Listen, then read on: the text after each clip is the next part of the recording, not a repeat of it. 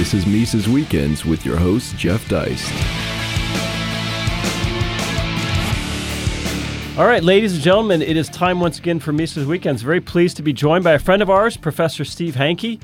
A lot of you will know he teaches at Johns Hopkins, frequent writer for Forbes magazine, but for our purposes today, he is involved with actually heads up the Troubled Currencies Project at the Cato Institute, which is very interesting given what's going on in Turkey and Venezuela. So, uh, Professor, great to see you. Thank you.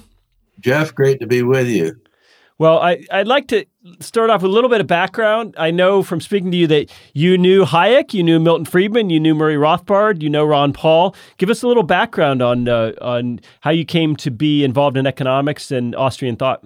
Well, I, I was involved really from al- almost the time I could walk in, in markets because I grew up. I'm, I'm an Iowa farm boy, and, and as an Iowa farm boy, you you listen with your grandparents your grandfathers in particular, to, to two radio reports every day. One is the weather report, and, and you listen to the weather report because that influences the quantity of grain that you're going to produce.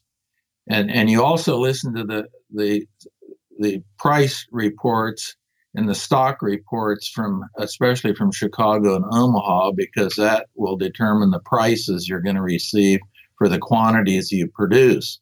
So supply and demand, you, you, you get onto that pretty quickly. And, and then in addition to that, I, I became actually fairly sophisticated with derivatives at about age 10 because I was helping one of my grandfathers hedge eggs. He, he had in those days, he, he, he had a big egg operation and, and they would go around and collect the eggs every day on egg routes from farm farm wives, you know, would be ra- raising the chickens, collecting the eggs, and and we we'd go around and collect them, and then we'd bring them in, and c- what they do is candle them. You you put them uh, under a light, see if the egg is uh, any good or not. You grade the egg, clean the egg, and then you put them in cold storage. Well, the cold storage they stay there for a while before you ship them back to to New York from Iowa and in that time interval, there's price risk. And mm-hmm. so, what we would do, depending on where we thought the markets were going, we, we would sell uh, eggs forward with an egg contract that was on the Chicago Mercantile Exchange at the time. This is this is 65 years ago. So at 65, I was trading derivatives and learned how to hedge with my grandfather, and then and then by the time I was 14. That was 61 years ago. I, I was had my own trading account. Was trading soy, especially soybeans.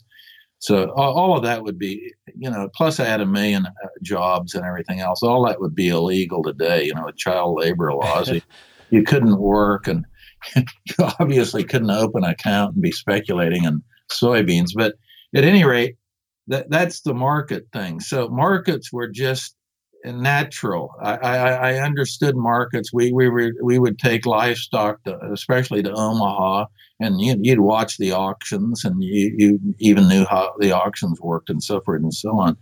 Then I, I entered university at University of Colorado in 1960.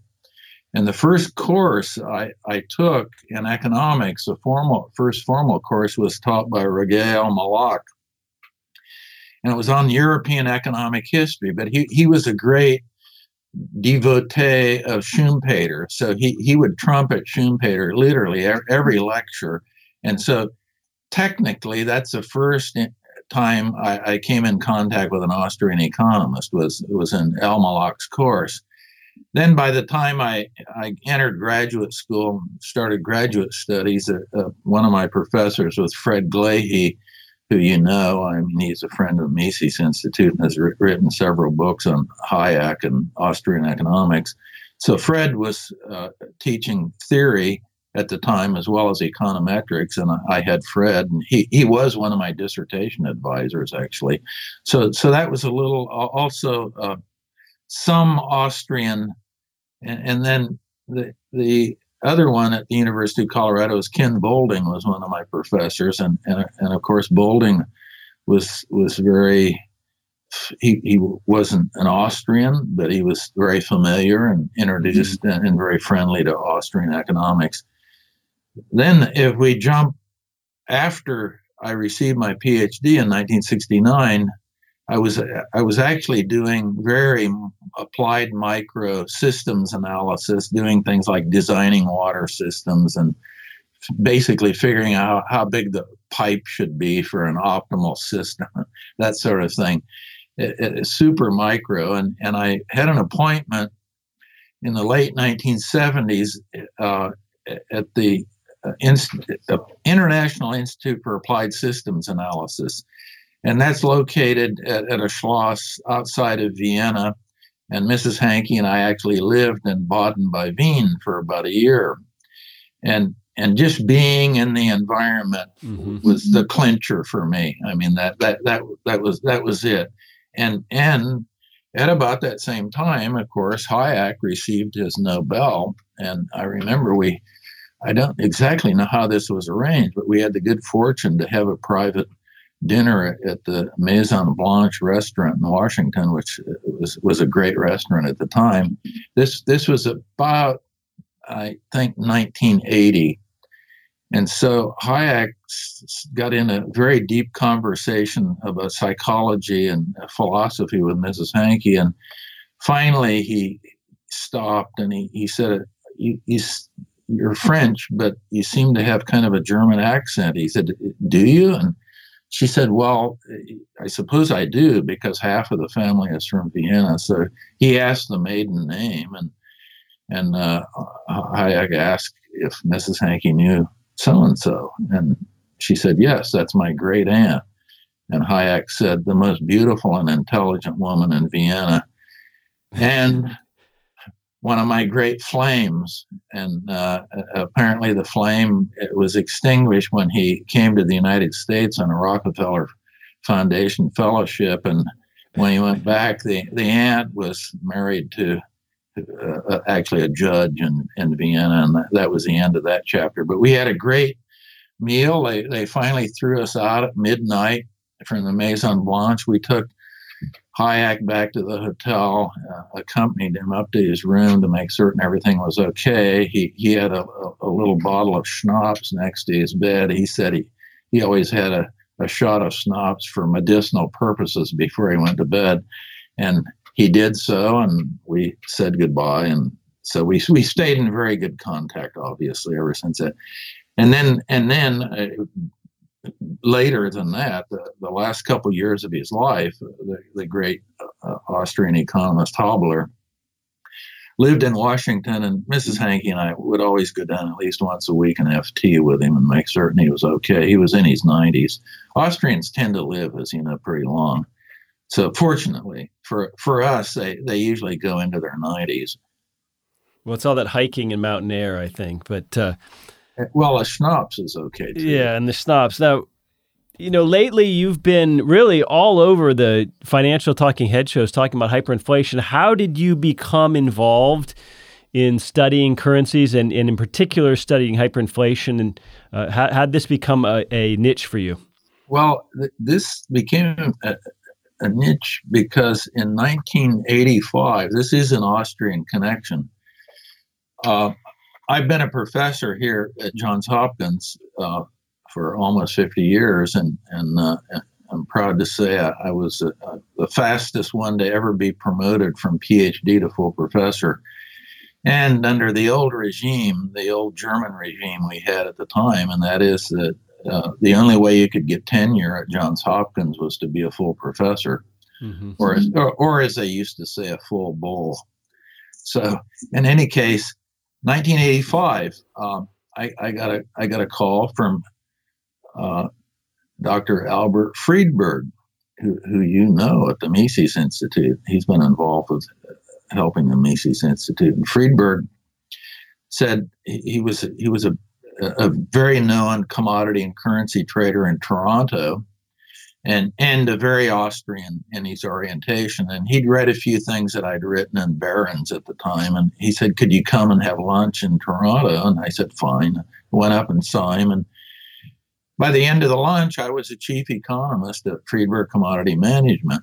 in, in Toronto, and and we were trading commodities, which was was fine. The first big trade we had, by the way, w- that I was involved in, I, I did kind of a plain vanilla analysis and modeling of the oil market and concluded that OPEC would collapse and oil would go below ten dollars a barrel.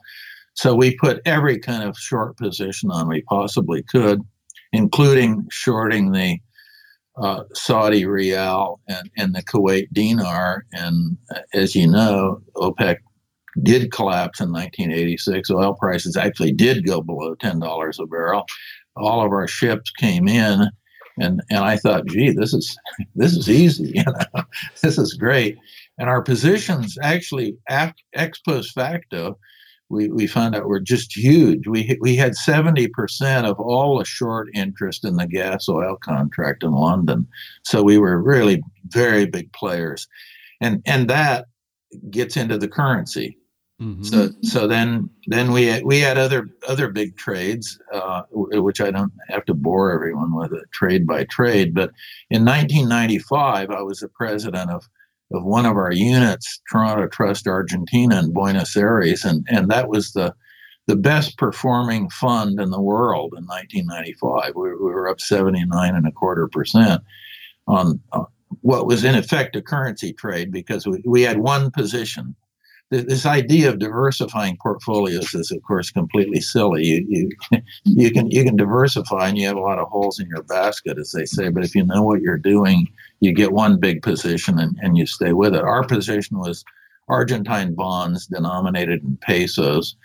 1995, the tequila crisis, everyone said Argentina would collapse, and, and, and they had a convertibility system that we thought we understood the, con- the currency system, and, and so we put everything in, in that basket, and it, it turned out to be a good one.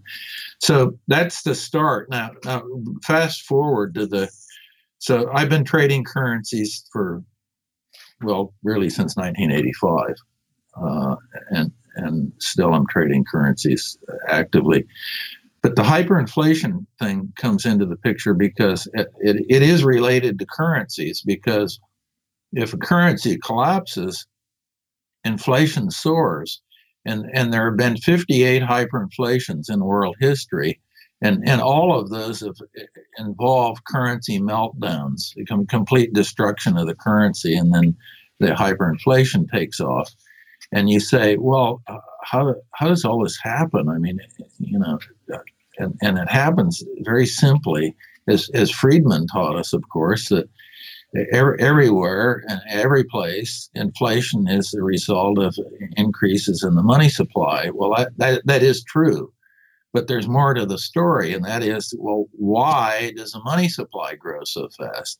And the money supply grows because in these hyperinflating situations, the government spends money. And for one reason or another, their, their financing sources either don't exist or dry up on them.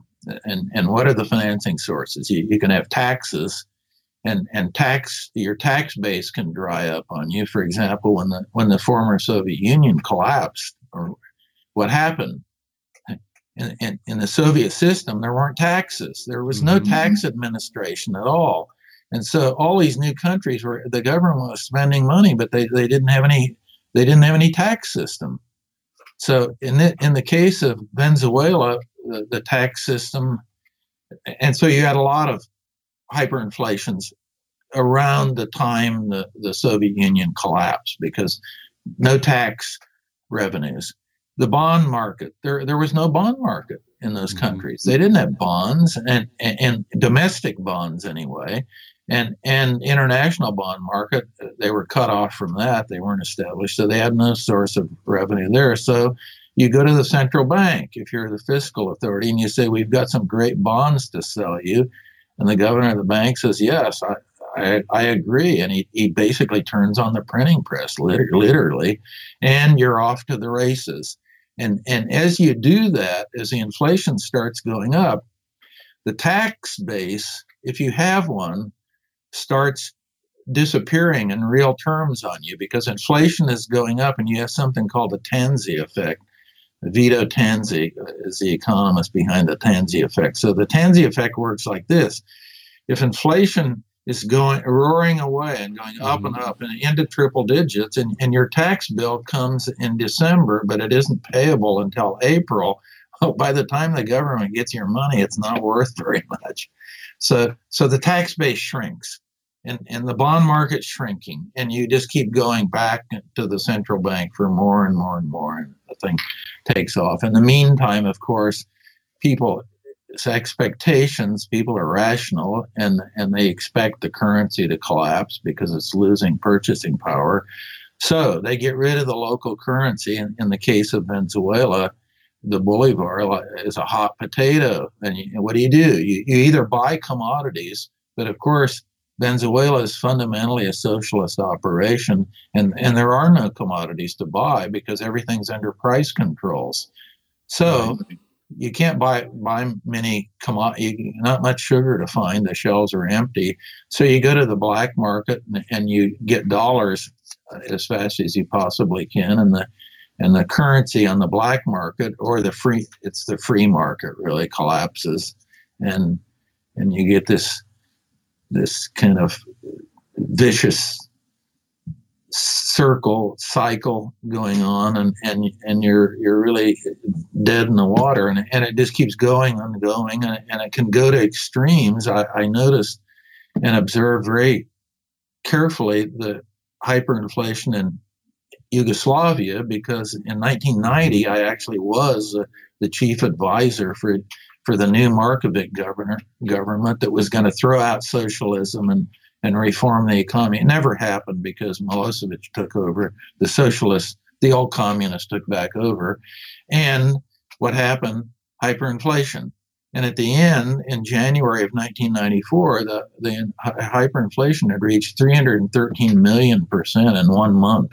In one month, I mean, this is just unreal. unreal. But but if you look at the the, the model of course, the, the, money supply was going up, but but the, the real engine of the thing was this huge fiscal deficit in which the central bank was supplying 95% of the finance for government expenditures was coming from the central bank.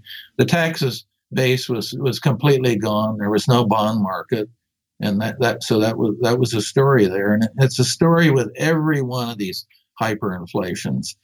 It's it's no they the, the hard if there was a hard budget constraint on government expenditures it becomes softer and softer and finally it just completely disappears. And there you are you're, you're kind of in the soup. So that that's the the long and the short of it. The the, the real innovation uh, jeff that that I, came across is using purchasing power parity to be able to translate changes in the exchange rate into changes in the inflation rate. And, and I, you can measure it once you get into hyperinflation, it's just one to one. It's a perfect, mm-hmm. absolutely perfect correlation because the economy in a hyperinflating situation like Venezuela, it, it, it is dollarized already. The unit of account is the US dollar. Everything in Venezuela is calculated in the dollar. So you get a little movement in the Bolivar dollar exchange rate that's translated right away into, into overall inflation. And so that's the kind of insight that I had. It's an old theory, purchasing power parity, but the way it's usually used is, is to look at inflation differentials and try to predict what's going to happen to the exchange rate. Now I, I, have reversed it. I look at what happens in the exchange rate to see what the inflation rate is. And, and in hyperinflation, actually, you can do it and you can measure things very accurately. Now, I should warn the people listening you, get lots of stupid things done by the IMF. Of course, it, we, we all know that. But one, one thing they're doing, they're, they're, they're claiming that they can forecast where hyperinflation is going to be at the end of the year. Well, you, you can't forecast the course and duration of a hyperinflation. It's totally impossible. So they have no forecasting model. It's absolutely a sham, but you see it in the in the newspapers all the time because this is a big international government sponsored organization and, and they have credibility.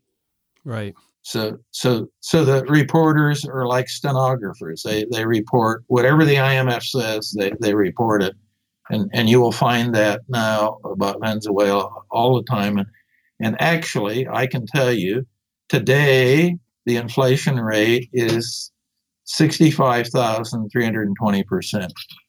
Wow. I, I, measure I measure it every day, and I and I know exactly what it is, and and that, by the way, is is a basket of everything. It's just not consumer goods, but all consumer goods, all services, all assets, anything that moves is included in in my mm-hmm. aggregate basket. Well, one thing I'd like to mention about Turkey, and we see this all the time. I wouldn't really call Turkey an emerging country with 70 or 80 million people, but nonetheless, you know, we see this time and time again in that the Turkish government borrows in dollars and euro, and it can only produce lira to pay against that borrowing. So, so there, there's sort of a whipsaw effect. They they owe money in a currency they can't print.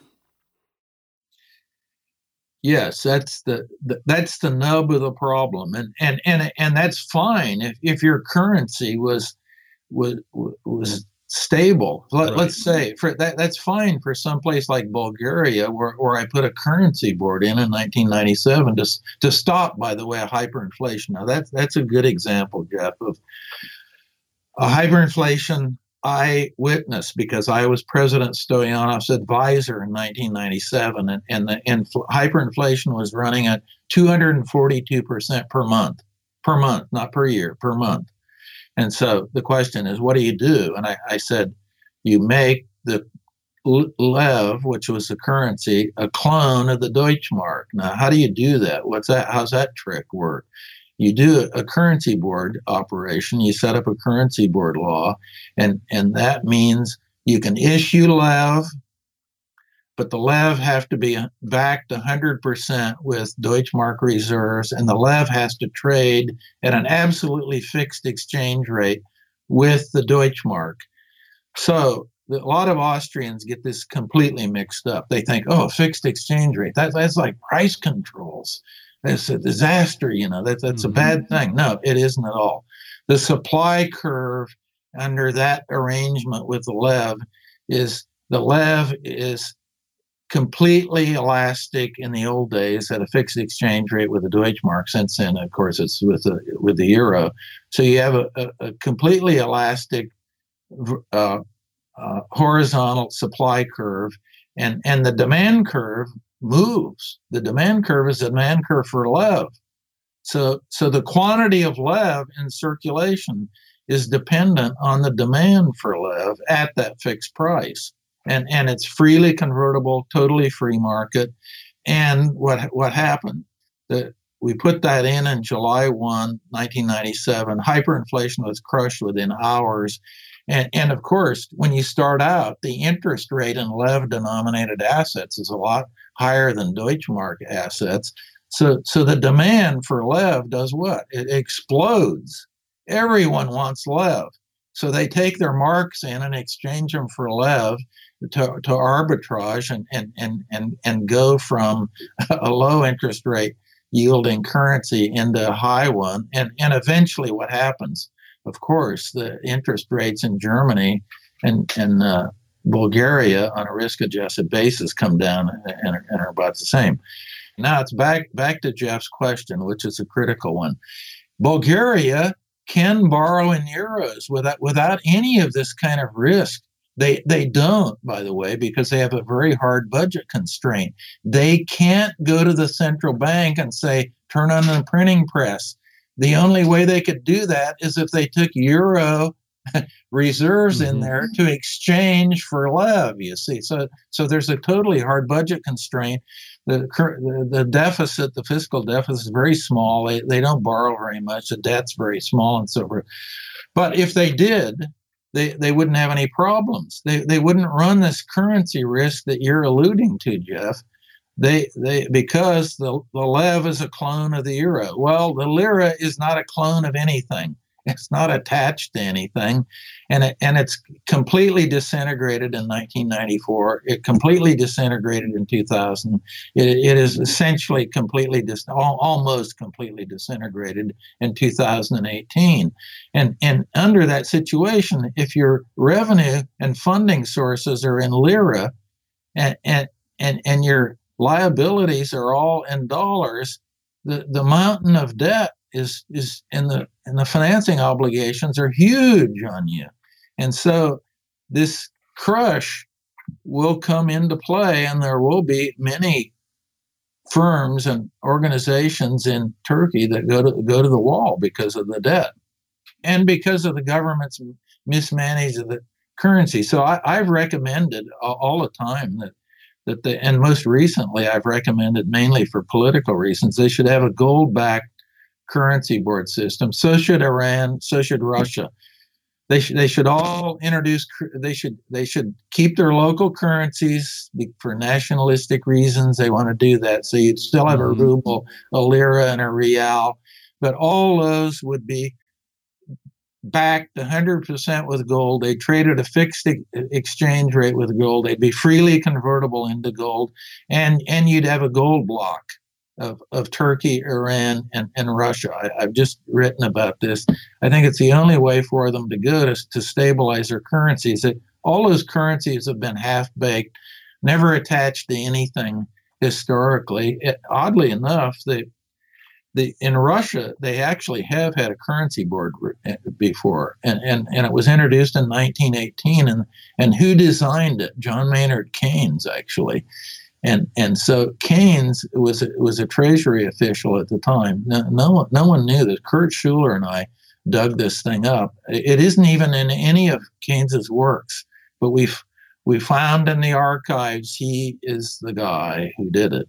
And, and the white Russians at the time wanted a stable ruble. There were about 2,000 rubles circulating at that time in the Civil War, issued by, by uh, various entities, all, all, all private as well, as well as the government. They, they weren't worth much. They they weren't backed by anything. They, they weren't redeemable into anything. So Keynes said, "We'll set up a ruble currency board in North Russia, and and it, the, the the North Russian currency board ruble will be redeemable into pound sterling and backed 100% with pound sterling reserves."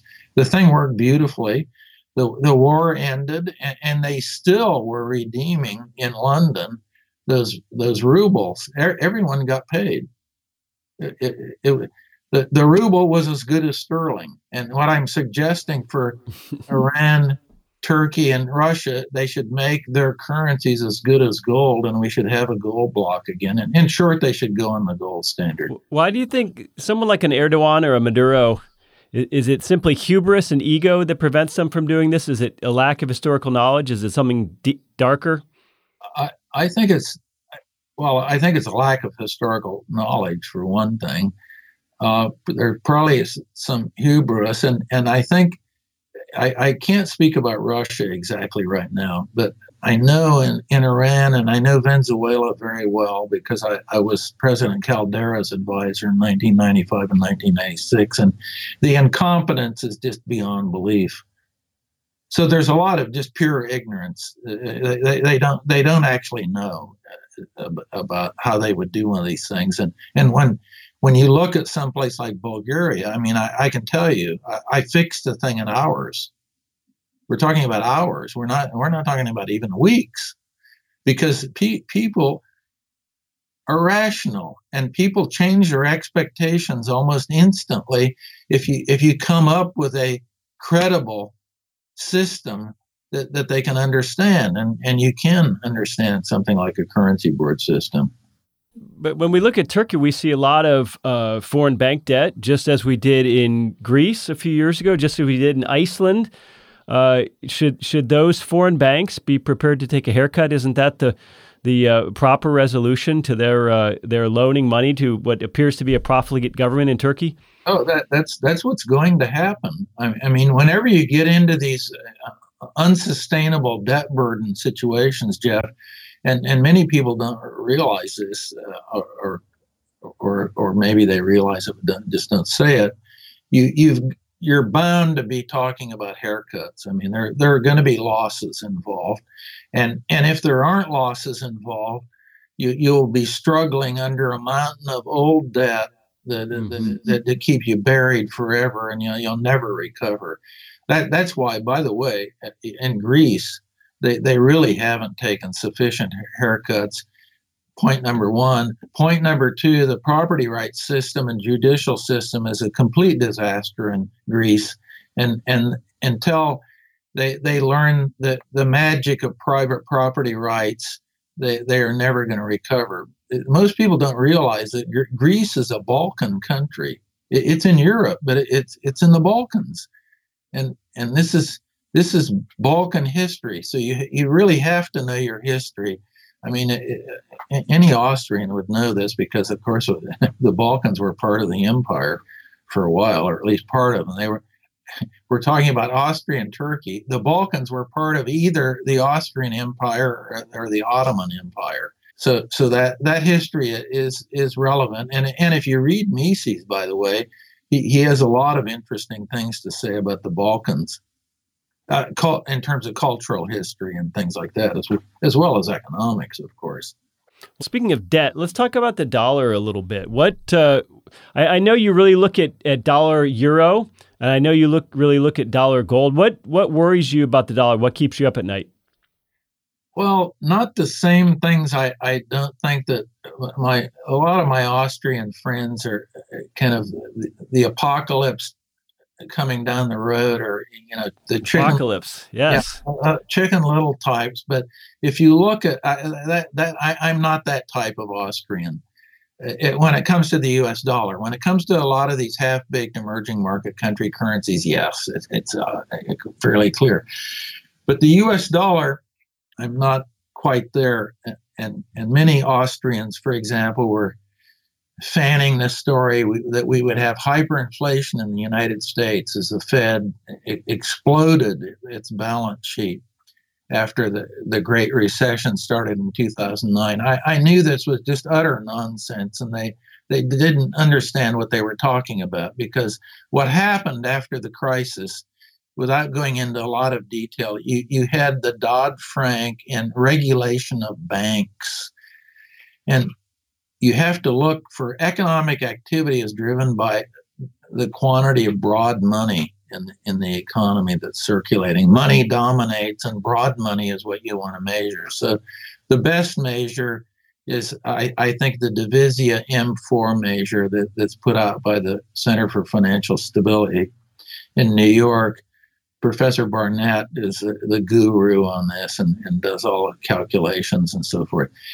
So, so Divisia M4, you want to keep looking at that. And and and the big contributors to Divisia M4, the, the elephant in the room, it's commercial banks. Private banks create most of the money in the United States. The Fed is is peanuts.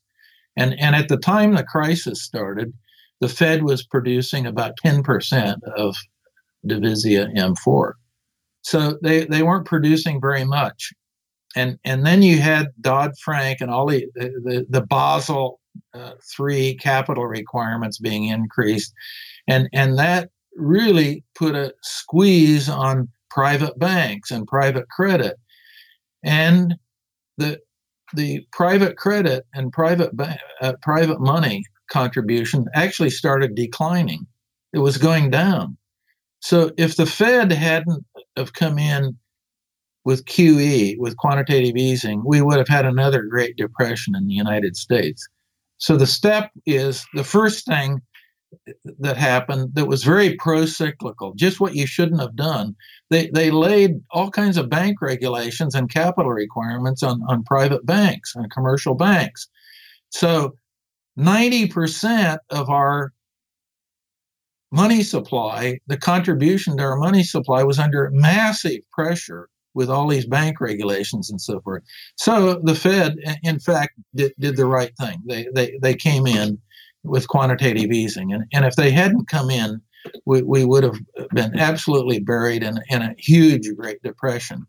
Now, the Austrian, many Austrians interpreted it they, they looked only at the Fed, only at the Fed. The Fed are the bad guys, of course. But the Fed are the bad guys. They are the bad guys. But but in this case, they looked they looked at the Fed balance sheet and they said we are going to have hyperinflation, and and we we didn't have we we had we we had deflation deflationary environment. We're still in a deflationary environment in the United States. Prices aren't going up. We've never had hyperinflation. The reason why bank money, what, what by the way, in 1930, the, the best book Keynes ever wrote was a treatise, at, least according to Milton Friedman and, and according to me and, and, and many others. And, and in the treatise, Keynes separated bank money and state money. And state money is produced by central banks, and bank money is produced by commercial banks. And state money is always tiny, and bank money is al- is always huge. Bank m- money was 90% of the money supply in, in 2009, and and and and now bank money accounts for 80%, meaning that the state money has grown as a proportion from 10% to about 20% now due to QE.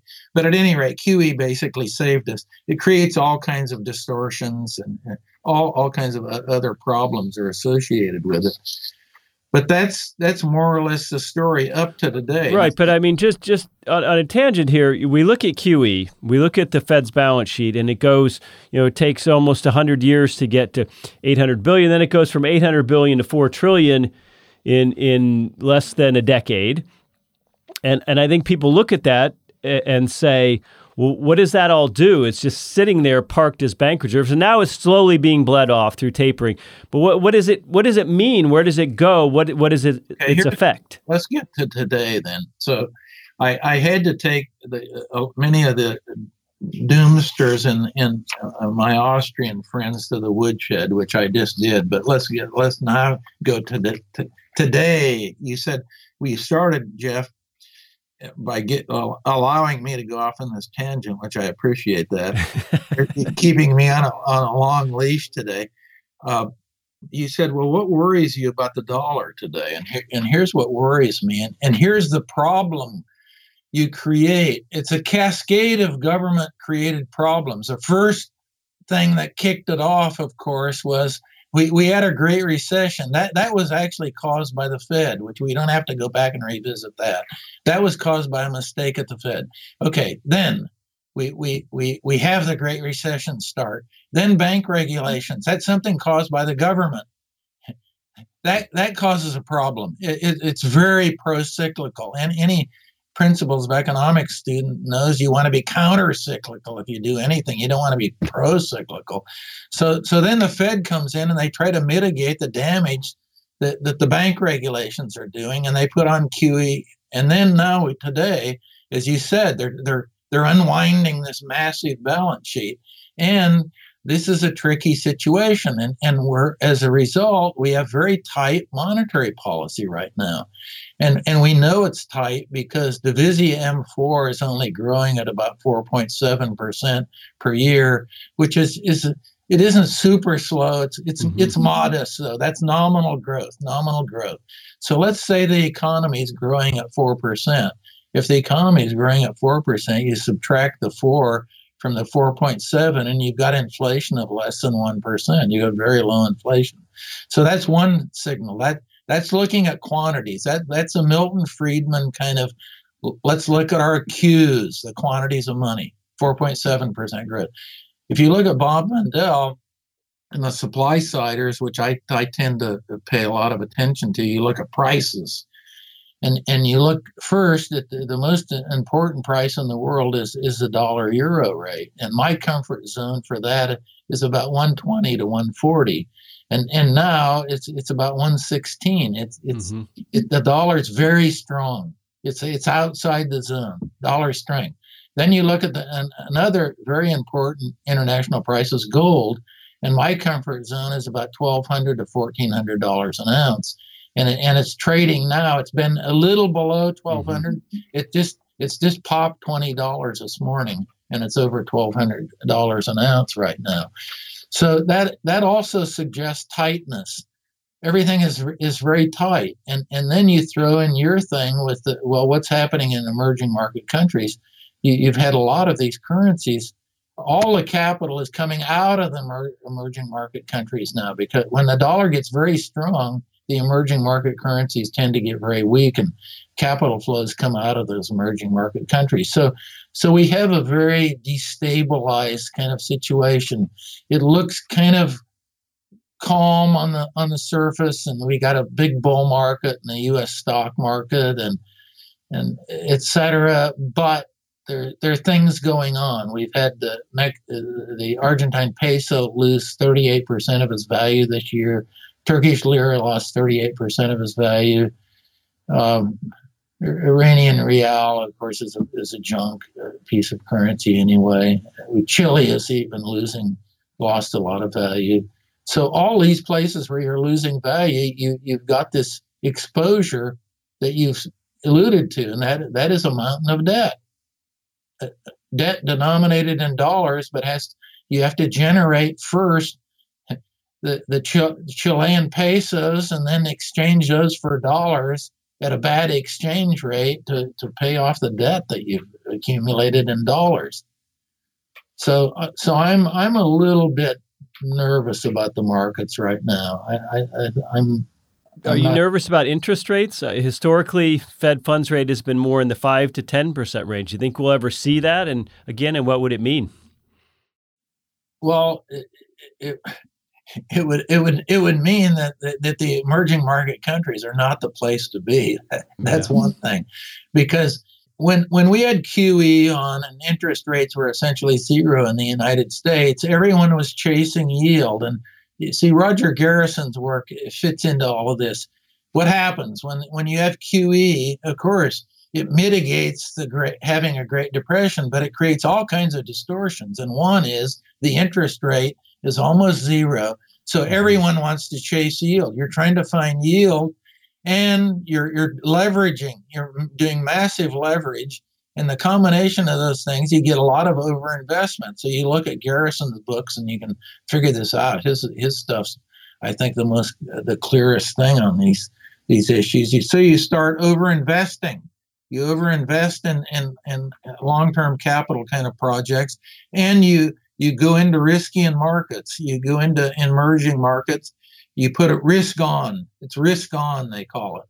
And mm-hmm. and now with with the dollar getting stronger and, and the interest rates going up in the U.S., you, you get everyone unwinding the carry trade, everyone starting to deleverage, and and and risk off is is what you're seeing. And so risk off, you you get into uh, less risky assets. So, so the, all these distortions, uh, uh, and this is, of course, the beauty of Austrian economics. The emphasis is on these distortions. I, I, I just wish younger Austrians, as well as older ones, for that matter, would pay actually more attention to actual real markets, because it's it's all in the markets, and if if you're trading the markets, you, you it's it's just so natural Austrian that, that you don't even think about it. I mean, you, you don't you don't go to a, you don't you don't go to a big Austrian textbook or treatise. You you just know it. Yeah. and and if you do go to the treatise, you will find it. Run out of time. Got to ask you a final question that relates to all of this, and certainly relates to dollar. Give, give us your thoughts about U.S. debt and entitlements in the future. What it, what does that mean? certainly, the dollar is very strong right now, looking strong as as other currencies uh, wobble.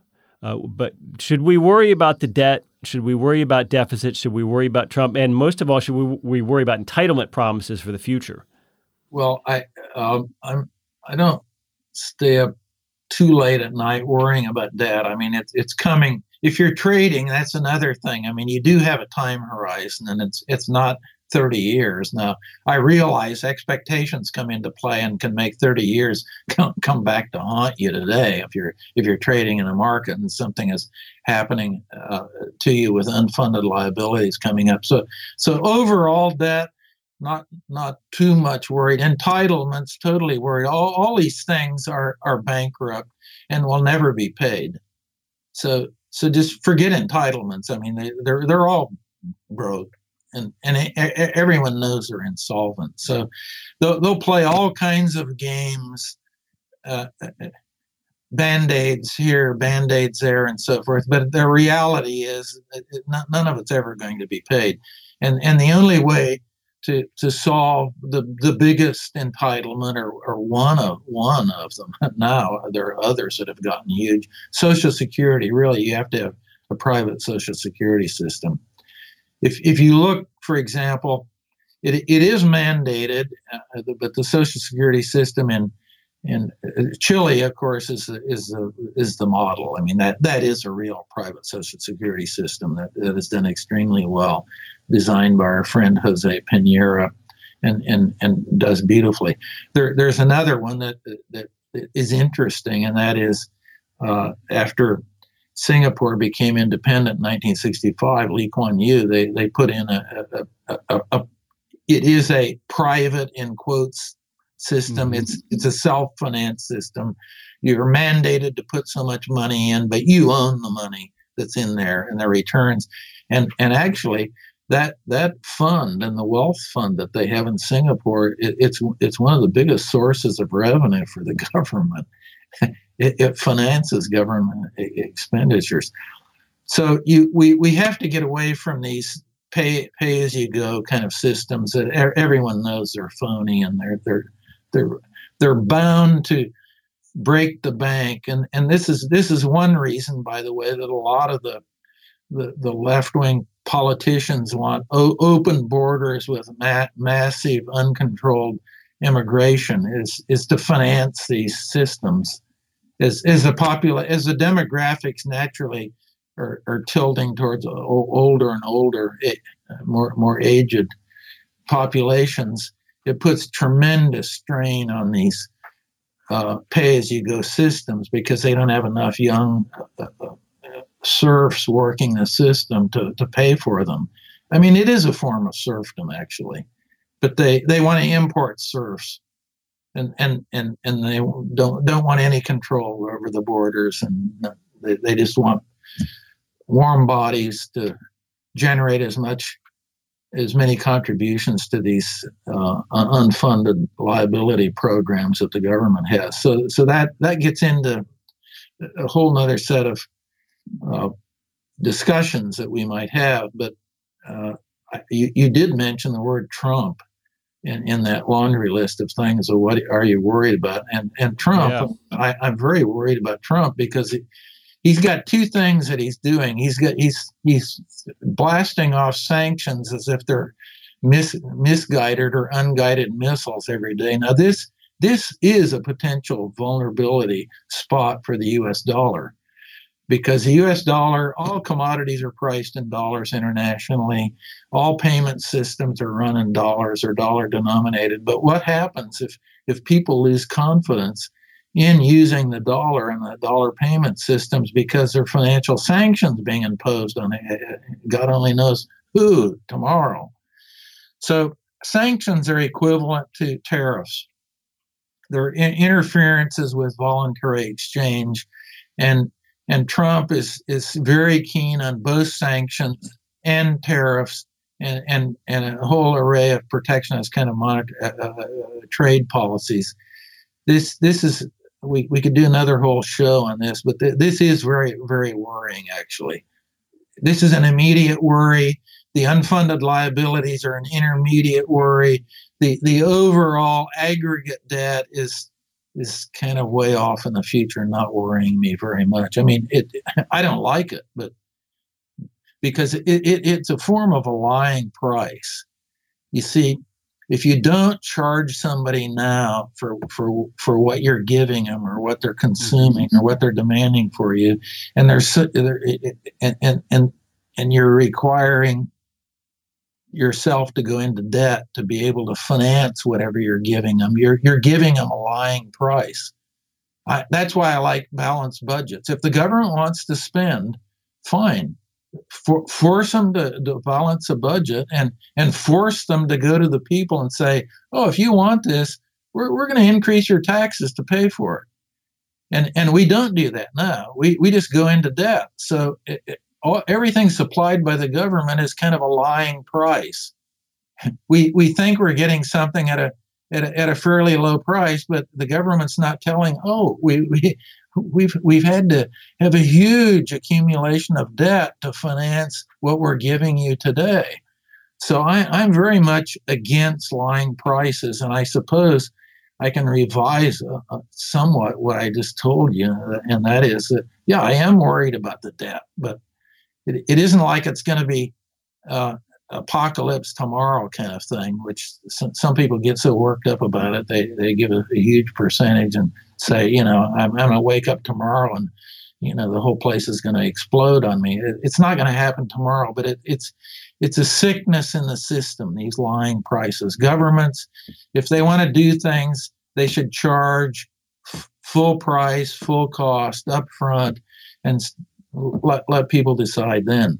And, and, and my view is people will de- decide to put a thumbs down on a lot of government activity if that was the case. Well, amen to that. Uh, ladies and gentlemen, if you want to know more about Professor Steve Hanke, you can find him on Twitter. He's got 80,000 Twitter followers and a very active Twitter account. He's on a lot of the Talking Head shows. You can follow him at Steve underscore Hanke, H A N K E. Professor, thanks so much for your time. Great talking to you. Yeah, great to talk to you, Jeff. Subscribe to Mises Weekends via iTunes U, Stitcher, and SoundCloud, or listen on Mises.org and YouTube.